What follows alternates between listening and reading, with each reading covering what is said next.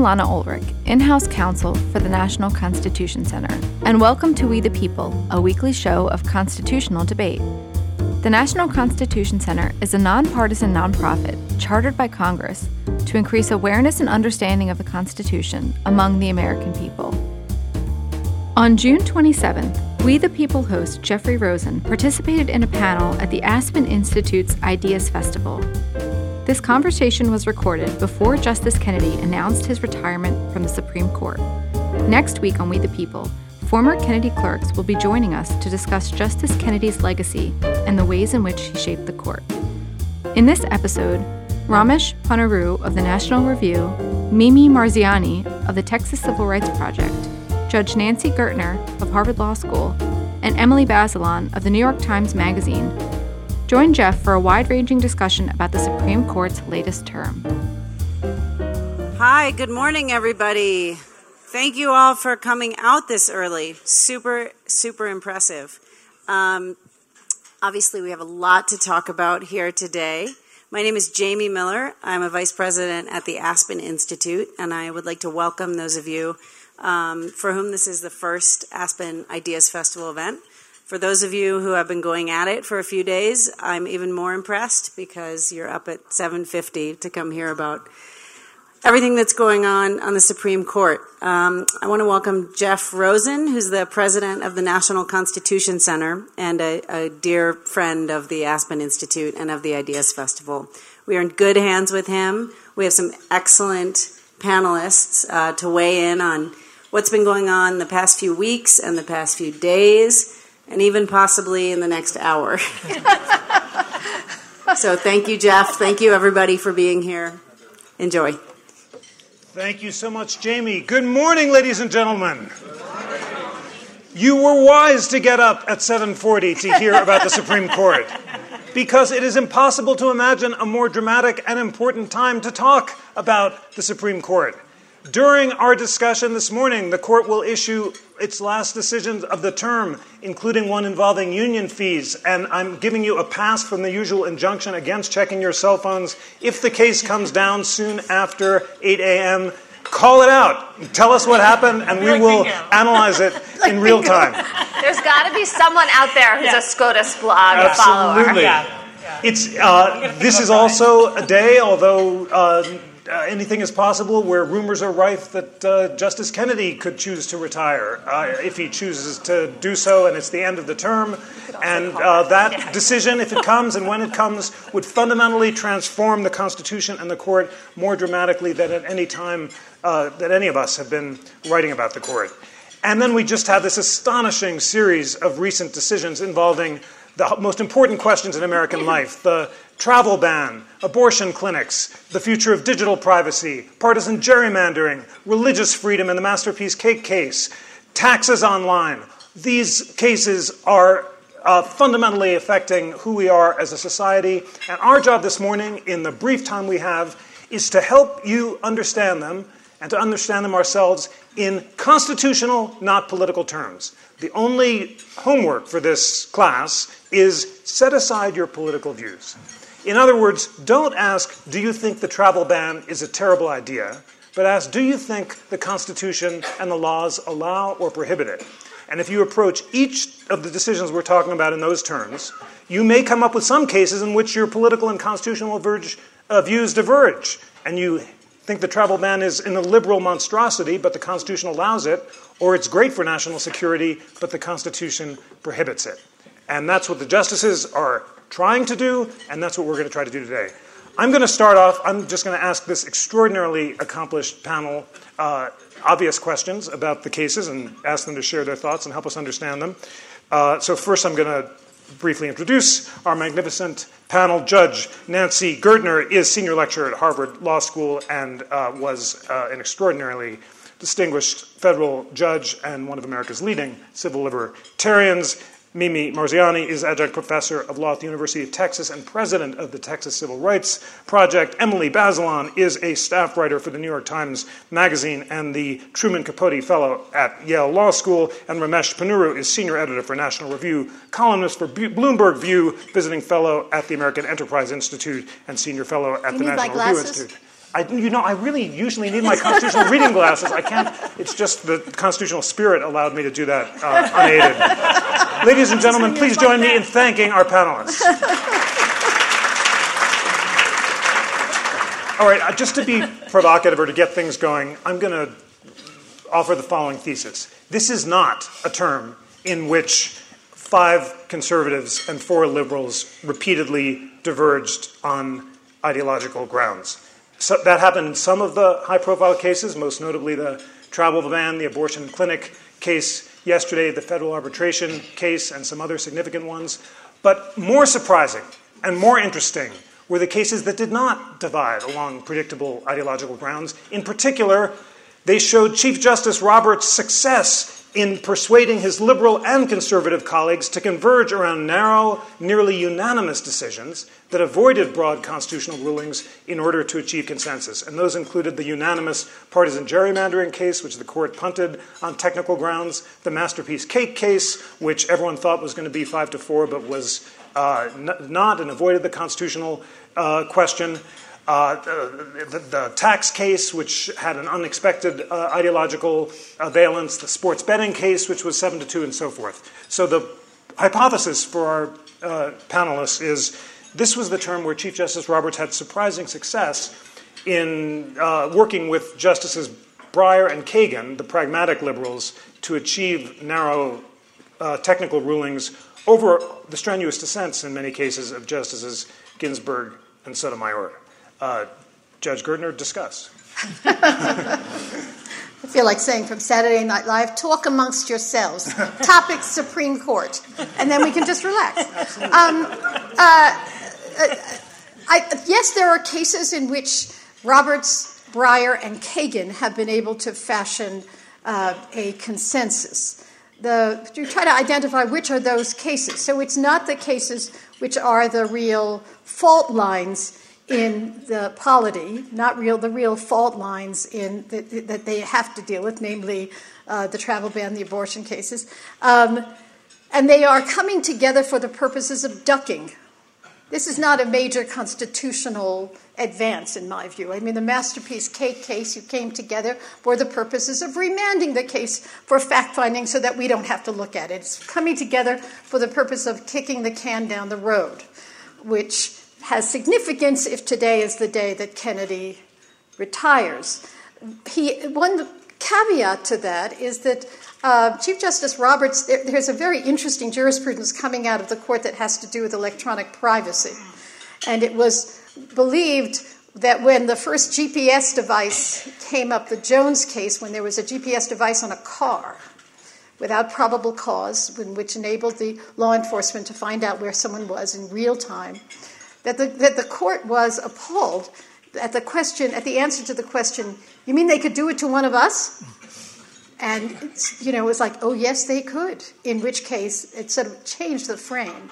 And I think the GPS case, Jones, led to the cell tower case, in which the, the court was saying that the, the information gleaned from cell towers of your location likewise requires a warrant that was a big decision, which they all came together on, or mostly all came together on, and is, I, I think it's, uh, I hate to put it this way, but it's middle class privacy. And that's involved, and, and, and, and they all resonate with that. But otherwise, it is practically coming together for the purposes of avoiding decision making. On the Supreme Court, I think they go uh, in order. Like, like Ramesh would come next, uh, right. based on seniority. So, age. Um, you're doing this by age, no, no. Jeff. Your your thoughts on the wisdom? Is, is this no not not no no no? This is purely hierarchy in terms of where you're sitting. That's what determines everything. Uh, is it right that it's a Roberts seven to two court rather than a five to four court? And since Nancy mentioned the Carpenter case, there's an interesting five to four decision where the uh, four liberals, joined by Roberts, say we do have an expectation of privacy in the whole of our movements for a month. The four conservatives say no, you need a property rights violation before you can trigger the warrant requirement. And Judge Gorsuch says if you had a property right in your uh, cell phone data, the case might have come out uh, differently. Uh, who was right there? Mm. Um, let me first. I wanted to, to comment a little bit. I think that your point about the justices coming together to duck the issues is is right and an important one. Um, Chief Justice Roberts is clearly uh, looking after the institutional interests of the court and the image of the court in trying to build this kind of artificial unity uh, in some of these cases. But I wonder whether, in the end, um, over time, it's going to create the impression that the court just isn't doing its job and that it'll actually backfire in that way. I think it's also. Um, you know, sort of, it's kind of an obvious point, I suppose, but but it is telling that it's the hot button issues where you get the five to four, and it's some of these more technical questions um, where uh, you know we, we talked to one of them would be the um, uh, the state taxing authority case uh, a week ago, Wayfair, um, where you get a scrambled version of alliances. The, when it's sort of when it's easier for the justices to just look at the law and they're not coming at it with these strong political priors, I think you're going to have more of these scrambled um, rulings. But uh, my suspicion is that the union case, for example, today is going to be another 5 4, totally predictable conservative versus liberal uh, fight. I, you know, on the, uh, on the question of how the, uh, on whether the Carpenter case came out right, I suppose that's one of the areas where I don't have strong views myself, and I look at the both. I look at the arguments and think, yeah, there's some decent points on both sides. I think that the the, the I think that what the court adopted was a kind of equilibrium adjustment approach where it, you're going to respond to changes in technology by trying to reset the balance um, so that if technology seems to threaten privacy, you have a doctrinal change that pulls back on that. That, I think, is the right approach. How you actually apply it in a particular case, I think, is going to be extremely tricky two really interesting points. Decent arguments on both sides in, in, in, many of these cases. And is the court doing its job by ducking the cases that everyone wants answered? Uh, Mimi, I think you're next. So uh, I'm going to agree and disagree with your statement. Um, and I think just looking at the major voting rights cases, you can find evidence on both sides. On the one hand, we thought this could be a blockbuster term um, to, to get a new decision on partisan gerrymandering. There, to your point, the judges reached consensus to duck what has been a very hard issue for the court for decades.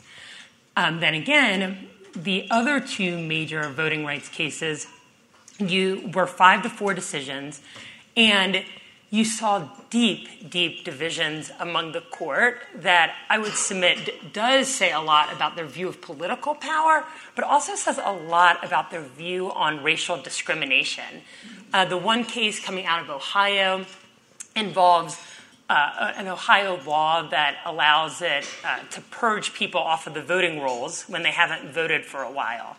And the actual issue in the case is kind of a close statutory call and, um, and was very technical. And actually, I brought my phone to just read you a line to underscore how technical it was. Alito's majority decision actually said, I just, I love this line. Wait for this. There's no reason to create an exception to a prohibition unless the prohibition would otherwise forbid what the exception allows. so that's all you need to know about the statutory construction argument. Let's put that aside. Um, but, you know, the important thing about that case is that the majority completely ignores the 30,000 foot voting rights case, which voting rights issue, which is, you know, can our voting rights have an expiration date, like, like, like milk in the refrigerator? And they completely ignore the real world effects, which Sotomayor then hammers home, particularly the fact that, as applied, this law leads to um, you know, the, the, city of Cincinnati having 10% of its black residents kicked off the rolls, but 4% of the white suburban residents. And you know, the, the majority was not willing to grapple with that. Similarly, the racial gerrymandering case coming out of my home state of Texas also showed this deep division and um, there's a lot of technical discussion there also about whether the case was ripe to be heard and um, whether the district court kind of appropriately shifted uh, or inappropriately shifted burdens. But if you kind of step away from those more technical questions, again, at its core, the, the issue is you know, look, there was evidence in the record that Texas lawmakers absolutely considered race in drawing the lines. And I think that the, the question before the court was how concerned should we be about that? And the majority basically said, you know, not that concerned. What do you got? You just announced it on labor. Okay, tell us. Can you Major see? blow to organized labor. Oh. Supreme Court says public unions may not charge fees to non-members. Is it fi- was it Five five to four? four? Can you tell? Sorry to be quizzing you. Go- Someone go to supremecourt.gov and then read the decision and tell us what you think. Yeah, right. With like an outline. what, what we, what, we, what we need to know is who wrote the majority and who wrote the dissent. You have an assignment. Report back. As, you get sitting in the you're- front row. No as, as you're looking, Emily, Yeah, uh. Mimi put uh, the voting rights cases on the table, and there was the partisan gerrymandering case as well.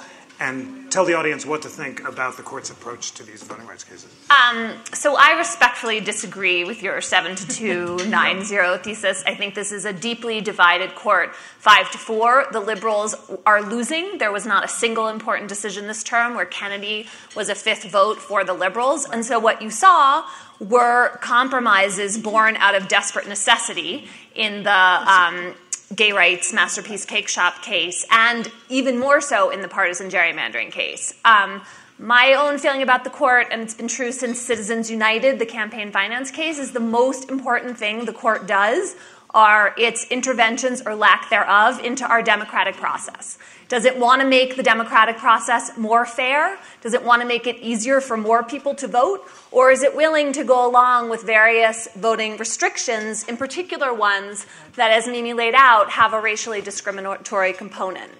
In this term, the court either went along with um, restrictions and that had a racial, um, a racially disparate outcome in the Texas and um, Ohio cases, or it completely punted. And the 9 0 um, ruling in the Wisconsin and Maryland, was 9 0 too, partisan gerrymandering cases, are, it's just smoke. What really happened in those cases was that Justice Kennedy seemed to be teed up to finally say there is a cause of action, a way to sue when a state does extreme partisan gerrymandering, and we can see they did it intentionally because that was completely on the record in Maryland and almost on the record in Wisconsin.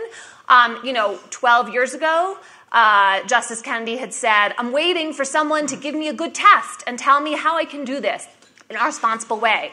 Lots and lots of political scientists and mathematicians got together and they came up with some pretty good tests, especially for dealing with the outliers, right? Like Wisconsin and Maryland, where you have a huge imbalance. One party is really taking advantage. Kennedy, faced with this new body of evidence, says, like, sorry, backs away. We don't know exactly what happened because he didn't write a word in the end. But you do have this, in my view, very telling um, concurrence by Justice Kagan that four, not five, justices sign. Justice Kagan says to the lower to the parties, you can come back. This isn't a big deal. We're remanding. Just change your factual evidence slightly. Just tweak it um, and make it about an individual right in a particular district, and everything will be fine. But if Justice Kennedy doesn't sign on to that line of reasoning, then it's not fine. And if Justice Kennedy is not there after this term or the following one, it is even more not fine for that point of view. So, you know, in my view, this five to four division was somewhat masked this term, but is going to come back in full force. Thank you for that powerful and clear counter argument. Emily says these are compromises born of desperation by Justices Breyer and Kagan, and they won't even have an incentive to do that if Justice Kennedy retires. All right, we've been burying the lead and haven't yet talked about the travel ban case. Let's use that as a specific test of this theory about whether it's ideology or uh, something else going on. And I'll just describe the positions of the majority and the two blocks of dissenters, and our panelists will discuss. Five justices, led by Chief Justice Roberts, uphold President Trump's travel ban. They reject the argument that the ban violates federal law. There are two relevant federal laws. One says that the president can exclude whomever he wants based on group uh, identity if that group threatens national security. Another law says that the president can't discriminate on the basis of religion in making immigration decisions. And these five justices said the president gets deference in national security, and he only can't discriminate on the basis of religion in issuing visas, but he can uh, draw distinctions um, when uh, deciding which group poses a threat. And then there was a, uh, and, and the significant thing is that the two liberal justices agreed with that, that there was no uh, federal uh, statutory ban to the travel ban, and even Justices Sotomayor and Ginsburg didn't press that point. So the entire court didn't focus on the possibility that the ban violated federal law. Instead, the dispute was about whether it violated the Establishment Clause of the First Amendment, which says Congress shall make no law establishing religion or prohibiting the free exercise thereof. Five justices, joint, uh, led by Chief Justice Roberts, said no, this was not religious discrimination because Congress picked these countries and found that they were dangerous. Not all of them are Muslim countries, and the president gets huge deference when it comes to immigration. Two justices, Kagan and Breyer, said we think there might be evidence of religious discrimination, but we're not sure. We're concerned that the waiver provisions are not being administered in an even handed way, which would suggest that the national security reason is a pretext, and therefore we want to send it back to the lower courts to see how this is actually being administered. And two justices, led by Justice Sonia Sotomayor, wrote one of the most fiery and uh, passionate uh, dissenting opinions in recent memory, saying that this is an example of, uh, of uh, race based discrimination and religious based discrimination that will stand in ignominy along with the Korematsu decision, which upheld the Japanese internment. The court formally overturned that decision in the majority opinion, but Justice Sotomayor said that was a pallid concession since this, these stereotypes on the basis of religion unsupported by empirical evidence are just as harmful as those in Korematsu and she, and she also quoted extensively from the president's tweets, uh, which uh, she said were infected at every stage with religious bias. So I've just tried to describe the three arguments. Nancy, uh, discuss. well, uh, there, there's so much to unpack. On the one hand, the decisions of the judges around the country on the travel ban cases were initially surprising. And they were surprising because this, in fact, is an area in which presidents have plenary power, which is to say, broad questions of exclusion and admission into the country. Um, and all of the injunctions were weighing, where a judge had to weigh what was the likelihood of success, what was the public interest. And usually, when a judge has wiggle room like that, there is massive deference to the executive. And what was interesting to me, and I wrote about this, was that in fact you didn't see that. And I wondered from the lower court decisions whether we were seeing sort of a new regime called judging in a time of Trump. When you defer to the executive because of the assumption that there has been a regular process, that agencies have looked at it, people have looked at facts, and it's been done in good faith in the area of the president's expertise. And that all of a sudden, coming out of these decisions was a sense that this is a different world. That deference may make sense before, but it doesn't make sense now. The five uh, justices who, who decided the travel ban case represented a return to the old deference at all costs view here. This, and, and effectively ignored the, the things that the president had said on the campaign trail, effectively ignored the, the, the provenance of the travel ban, which is to say, the first one was so badly drawn uh, that, that green card holders were excluded from the United States, a, a category to which we had absolutely no authority to do. And it essentially took him how many months to come up with a rationale. And in other parts of the law, if, it, if, the, if the rationale seems to be a pretext, you say that. Instead, the five said, really, return to very old fashioned views the president has plenary authority. This is good enough. What they said about why they were doing what they were doing was, was good enough. Then, along the lines of what you were just saying, which is that Breyer and Kagan tried to masterpiece cake it. Yes. For want of a better masterpiece cake it. Masterpiece like is a new term. Right. It's a verb. Explain it. A masterpiece cake was um, we're not going to address whether this was in fact religious discrimination to refuse to make a cake. Uh, uh, sorry, discrimination against same-sex couples to refuse to make a cake uh, in a same-sex marriage. We're going to essentially remand it for a fuller factual record of who said what. Interestingly enough, a fuller factual record about intent to discriminate against the, the, uh, the baker whose religious freedom was at stake. Um, actually, when I heard about Masterpiece Case, I thought, oh, that would be interesting.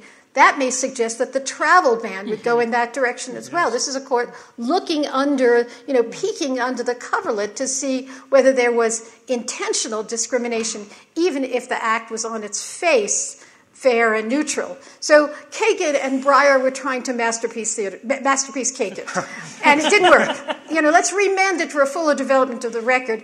And then Kagan, and then uh, Sotomayor and, and Ginsburg were saying, you have to call it for what it is. Uh, sure, this is apparently neutral on its face, and maybe there's some time in the future there might be a rationale that would make sense um, where you that would actually be keyed to security conditions in particular countries. But the, the evolution of this and the comments that were made about it make it clear that this was pretextual. Um, she points to Korematsu. Other people have pointed to, by the way, other cases on which the court relied, the five relied, cited to earlier cases, Chinese exclusion cases, to the cases in which, in fact, immigration was regularly used to exclude people um, that would, you know, taint the stock of Americans. Chinese, the Chinese were, were the notable ones. So um, there is a text and a subtext to these mm-hmm. cases, and um, uh, you know, and at this point, and Ken, and well, one more thing, Kennedy yes. wrote. I have to read this because uh, it, it is the most um, on the, on the, the lamest decision yeah. I have ever read in my life. Yeah. It goes. I picture a dog with tail between the legs. Right. It's a, there are numerous instances in which the statements and acts of government officials are not subject to judicial scrutiny or intervention. That doesn't mean that these officials are free to disregard the Constitution and the rights it proclaims. What he's saying is we judges can affect only some part of official acts and evaluate them in terms of their constitutionality. But, but President, with respect to the, the stuff that we cannot intervene, you should abide by the Constitution. That's a horrifying statement, in my view, because it essentially carves out an area of pro, uh, presidential dis- discretion as to which there would be no review. And he's begging the president to follow those norms. Powerful words. Ramesh Nancy said a bunch of uh, strong things, including uh, this is uh, inconsistent in some ways with the Masterpiece Cake case, where the conservatives yeah. were lo- willing to look at evidence of religious discrimination in a Colorado administrative proceeding, and here they were willing to ignore flagrant and flamboyant tweets, and she finds Justice Kennedy's justification lame. Is, um, is this uh, uh, an easy case under national security precedents, and were the conservatives and even the two liberals just doing what their predecessors have done every time before, or were they ignoring transparent evidence of discrimination mm-hmm. and acting inconsistently?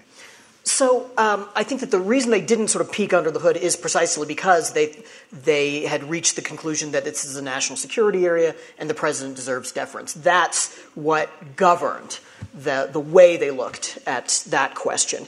Um, you know, I think one thing that's kind of interesting in the case, uh, it, and it points to some of the um, irregularity of it, uh, is that Chief Justice Roberts sort of goes out of his way. He has this, I think, legally unnecessary lecture where he says, you know, presidents have in the past spoken up in favor of religious tolerance and, uh, oh, yeah. uh, and religious freedom.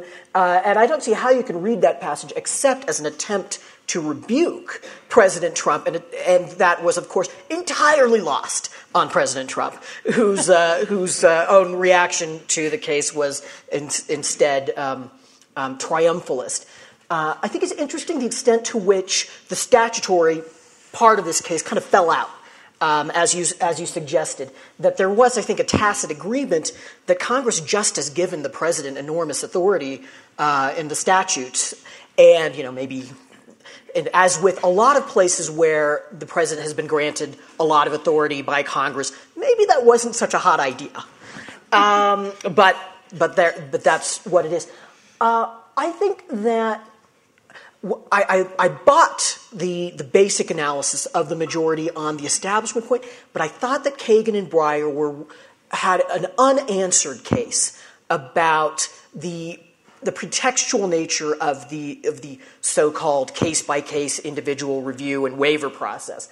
Because this was a preliminary injunction they were hearing. These are cases that which there was essentially no record, a very very spotty record. And, and Roberts, he just has a footnote um, where he just says, it's kind of like, you know, he's sort of plugging his ears in this at this point, and he just says, yeah, that just seems like a bunch of anecdotes. The only evidence that he's not providing any counter evidence, but the only evidence that's been presented in this case is that this is in fact a pretext. This isn't a serious process of individualized review, and and he just decides to ignore it for you know, I, I think in a, in, a, in a actually, and I don't say this very often about Chief Justice Roberts, in a, in a flip way, I thought. Mimi, it's wonderful that the audience is hearing this wonky, engaged discussion of this is the way you need to read these decisions. And remember, after the class, you have to actually read the travel ban Yeah. decision, You didn't tell the them that at majority, the and the dissent. Well, you get your homework uh, after us. You're not going to show up. So, uh, but nevertheless, I bet that I think I know the question that many of you are asking, which is: Is America doomed? Uh, and will the Supreme Court, if the president does something really transgressive, stand up to him? I know you're thinking that because that's what everyone has been emailing me and probably all, all of us over the past a couple days. So, Mimi, based on your reading of the travel ban case, uh, is America doomed? And more specifically, can you imagine this court and these justices standing up to the president if he were to do something really transgressive, like throw journalists We journalists have something in jail? stronger than Yeah, I know, I know. That, yes, it's already nine o'clock somewhere, so and it's Aspen. What's the It's an audience? excellent question. So, three thoughts I'll share in response to that. I mean, n- number one, um, the travel ban case has been billed as a loss for the progressive minority, um, for folks who, um, you know, want to stand up against. I'm going to try not to get too political, but I would say tyranny in the face of law. But I think it's really important to remember what happened before this case came to the Supreme Court. This was the third iteration of the travel ban. And so I think that when you look at the overall litigation, I don't actually think that this was a loss because what you actually saw through the course of litigation, through the course of public pressure, was a um, an executive who was forced to change his his policy making in this area. He was not untouchable here. He was forced to capitulate, and that I think adds uh, brings me to the, the second point, which is, um, as many of you know, my organization, the Texas Civil Rights Project, has been on the front line of the family separation issue. And so, uh, you know, I've been bombarded with questions about what the travel ban case means for litigation. Um, we, we have litigation in front of an international tribunal, some litigation domestically around the family separation. And, you know, I, I think that it's, um, you know, somewhat unclear. But I do think that given the fact that these early district court decisions around the travel ban, around the first iteration of the travel ban, th- those are still standing for the most part. You know, and and and and those were vindicated, I think, by forcing the executive to go back and issue not just one more, but another iteration of this. And so we saw just last night, uh, I think around 11 p.m., uh, there was an injunction issued from a court, district court in California against the family separation policy, and it is uh, it is worth reading. Uh, I'll, I'll note just two striking things in, in light of your question. One, the, the judge goes out of her way to detail the horrors that these families have been through, both in the separation process and then in this you know, bureaucratic um, maze of, of trying to reunite. And then she issues a very broad injunction that, that actually goes past what was originally presented in the case, forcing all deportations to stop, forcing families to be reunited within 14 days for young kids, 30 days for all kids. And so um, this was issued after the travel ban case, and clearly this particular judge did not feel cowed in any way. Um, the very last thing I'll just note about the travel ban, going back to the point I was saying before, again, this is when where you're seeing Jos- Justice Sotomayor um, really take a stand about the racial implications uh, of these decisions, and, and I would note that She has a very strong dissent in the travel ban case. And similarly, in the racial gerrymandering case out of Texas, she says, and this is again deal with you know this is very lawyerly, but rather than I respectfully dissent, she says I dissent, um, and and that is significant.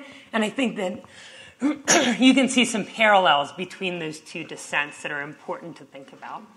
Emily, very interested in your thoughts about whether you could imagine the Supreme Court standing up to President Trump in a future case, and if so, what that would be.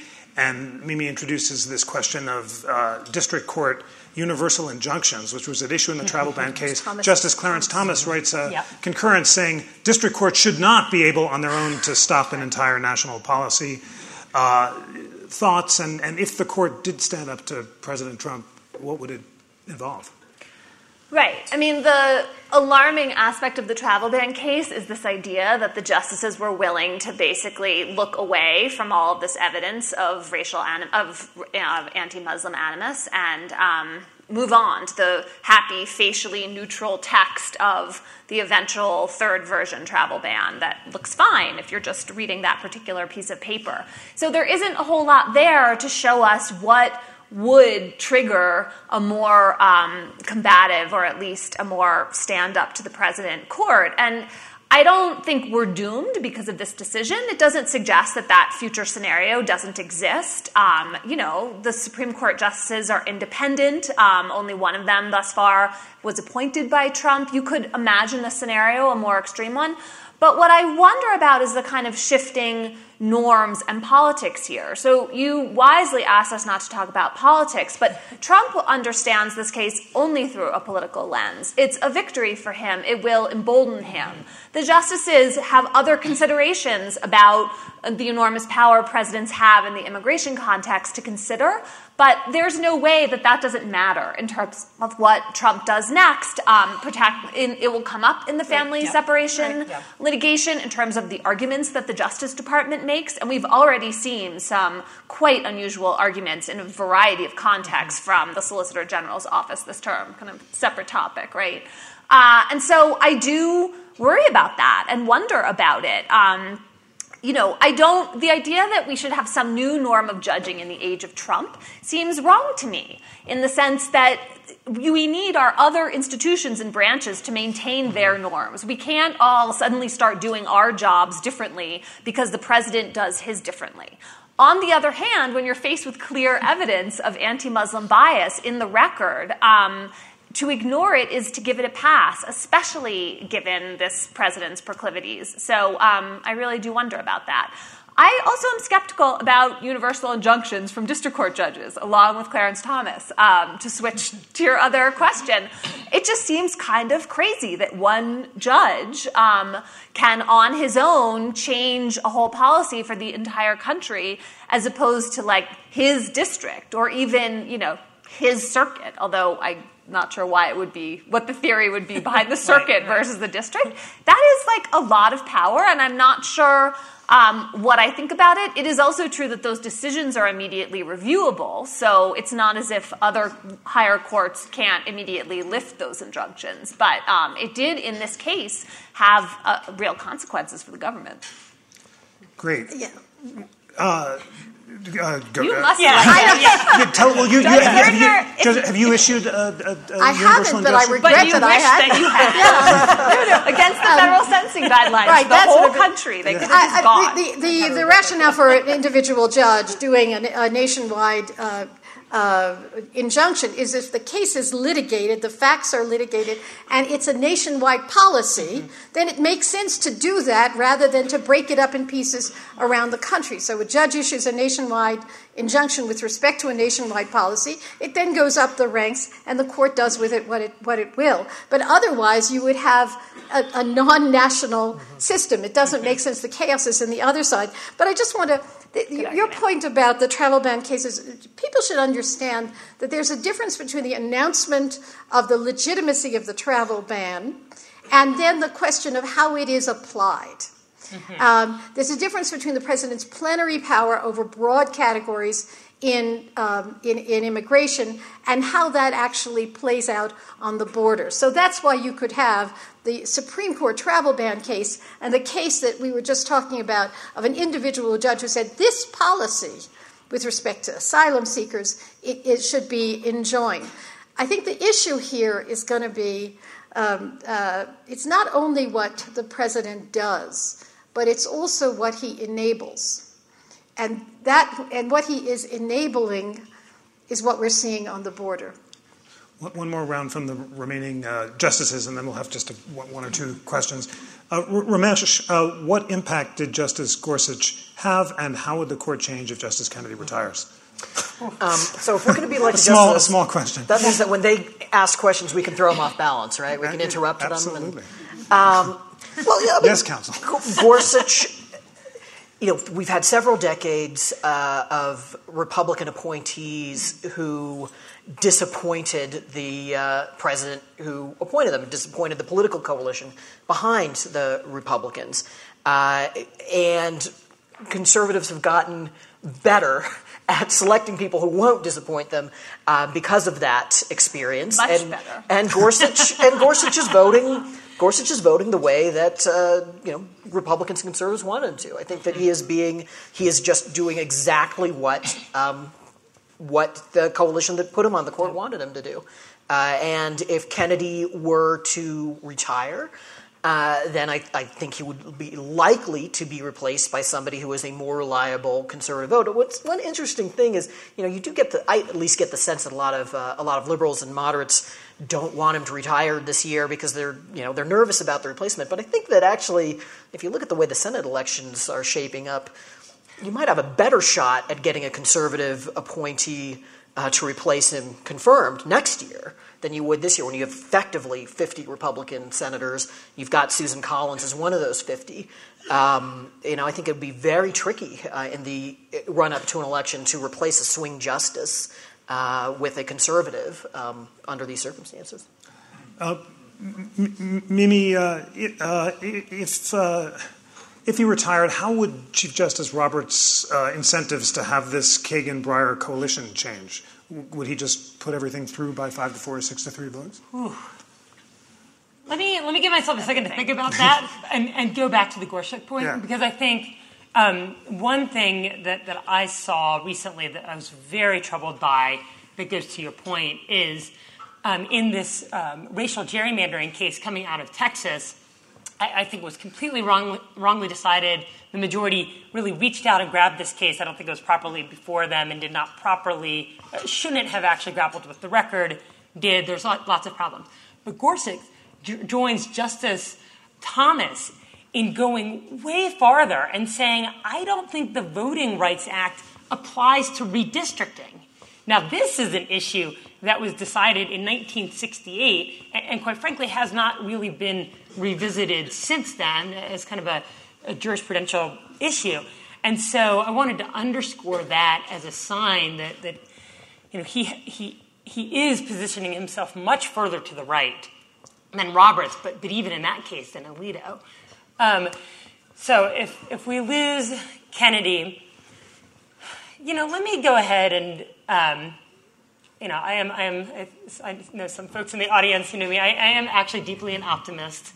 Um, and here's what I will say about Justice Roberts I believe that he uh, cherishes the institution of the court. And I, I would like to think that that places some limits on what he's willing to do, and, and that he at least is kind of savvy enough to understand that the Supreme Court can only go so far given public opinion. I believe that, that firmly. Sorry, I believe that firmly. And so, you know, that, that could be our saving grace. Um, I mean, that, that does not give me a lot of comfort, but I think, you know, that, that, that, you know, we have seen some attempts by him to um, forge consensus, and hopefully that would not completely disappear.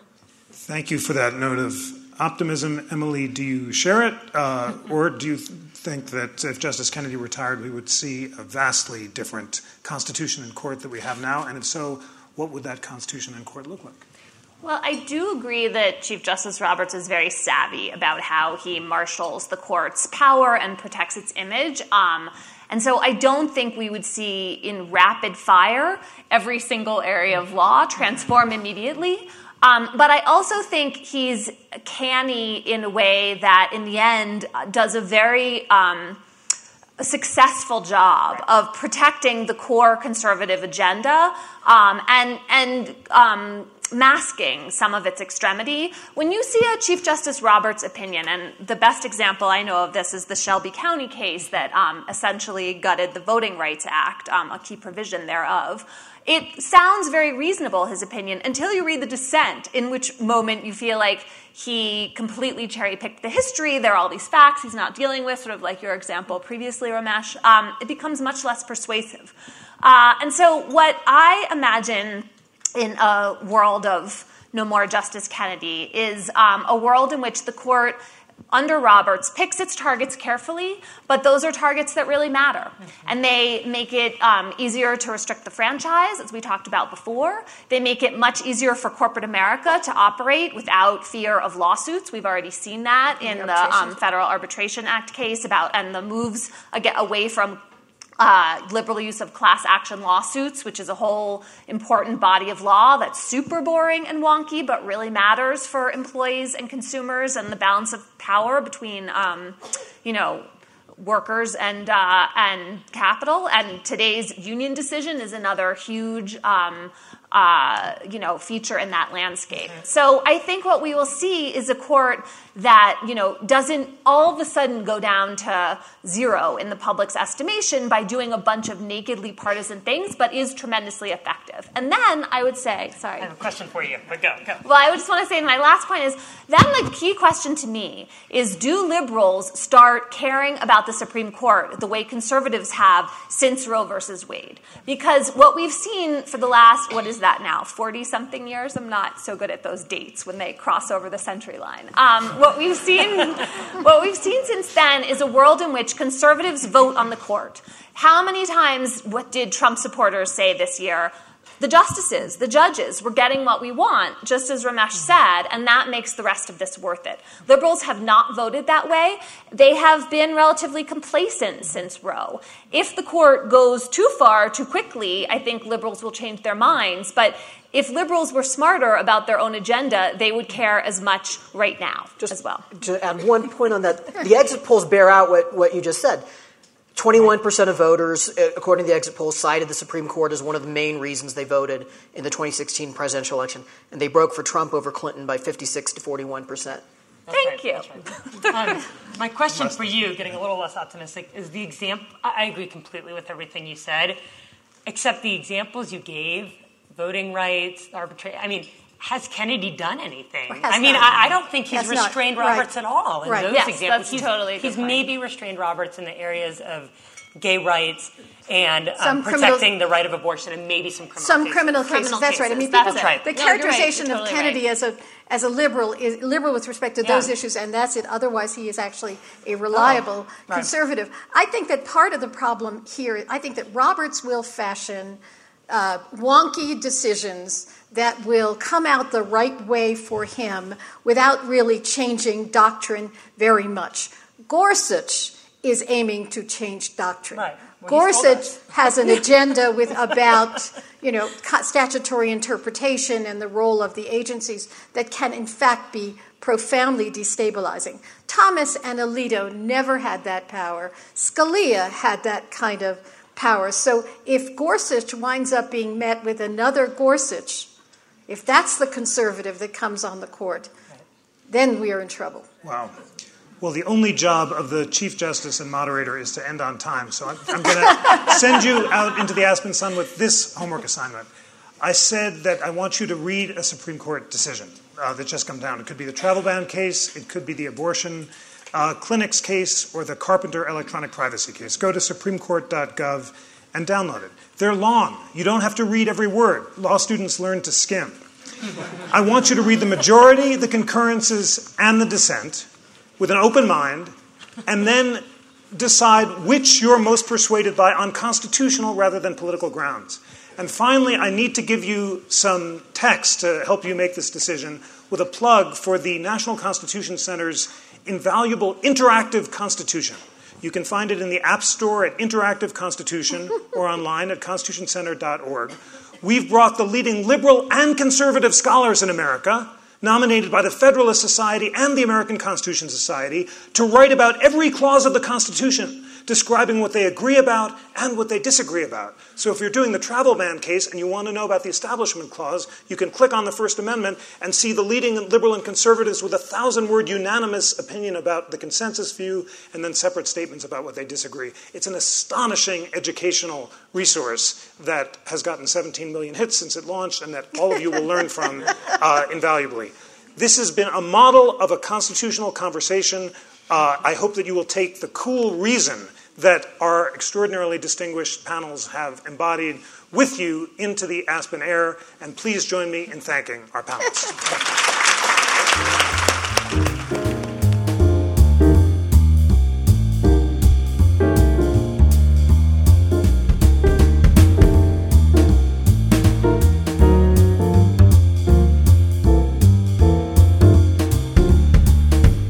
Today's show was engineered by Greg Scheckler and produced by Madison Poulter and Scott Bomboy.